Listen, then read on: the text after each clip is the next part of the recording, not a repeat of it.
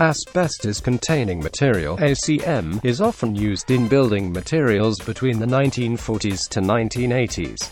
If you own a property built before 1990s, you need to raise your awareness towards fiber-containing products. ACMs have been used in home building materials such as wall sheeting, floor vinyl sheets, fencing, pipes, roofing, eaves, etc. Most of these products are categorized as a non-friable asbestos, which is not dangerous as long as the products remain undisturbed. Australia has a serious problem with fibrous materials. At least one-third of all homes built in Australia contain fiber products. Fibers commonly used in home constructions materials due to its flexibility, affordability, strength and insulation from heat and electricity.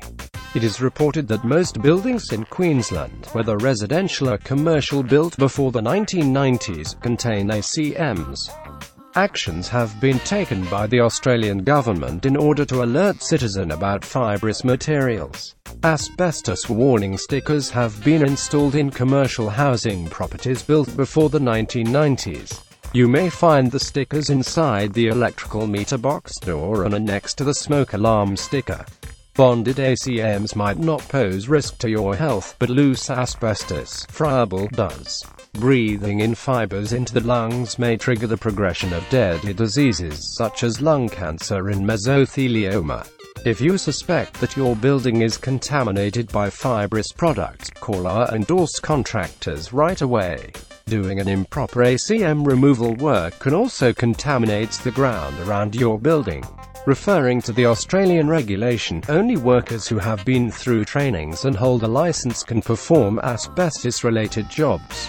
Do not risk your health and your surrounding environment. Trust your ACM works only to our Class A licensed contractors for the best services at competitive prices. If there is a removal job, the hazardous waste will be treated properly by sealing it in sealed plastic bags. The disposal process will be done in accordance with the regulations. The waste will be disposed of in a legal site that accepts toxic waste.